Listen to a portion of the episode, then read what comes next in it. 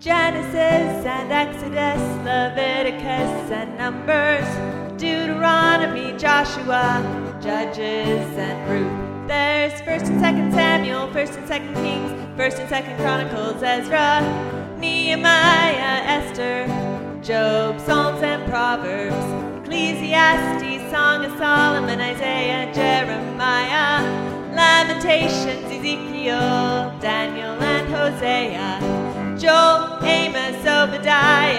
Jonah, Micah, Nahum, Habakkuk, Zephaniah, Haggai, Zechariah, Malachi.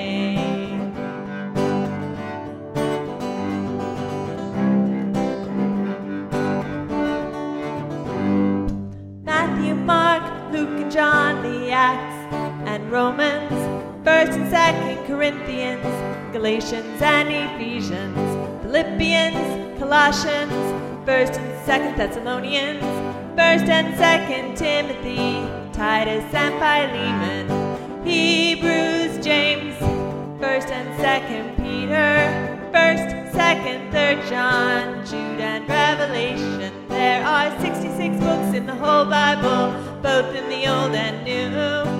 Message is really quite simple, and that's that Jesus loves you. The message is really quite simple, and that's that Jesus loves you.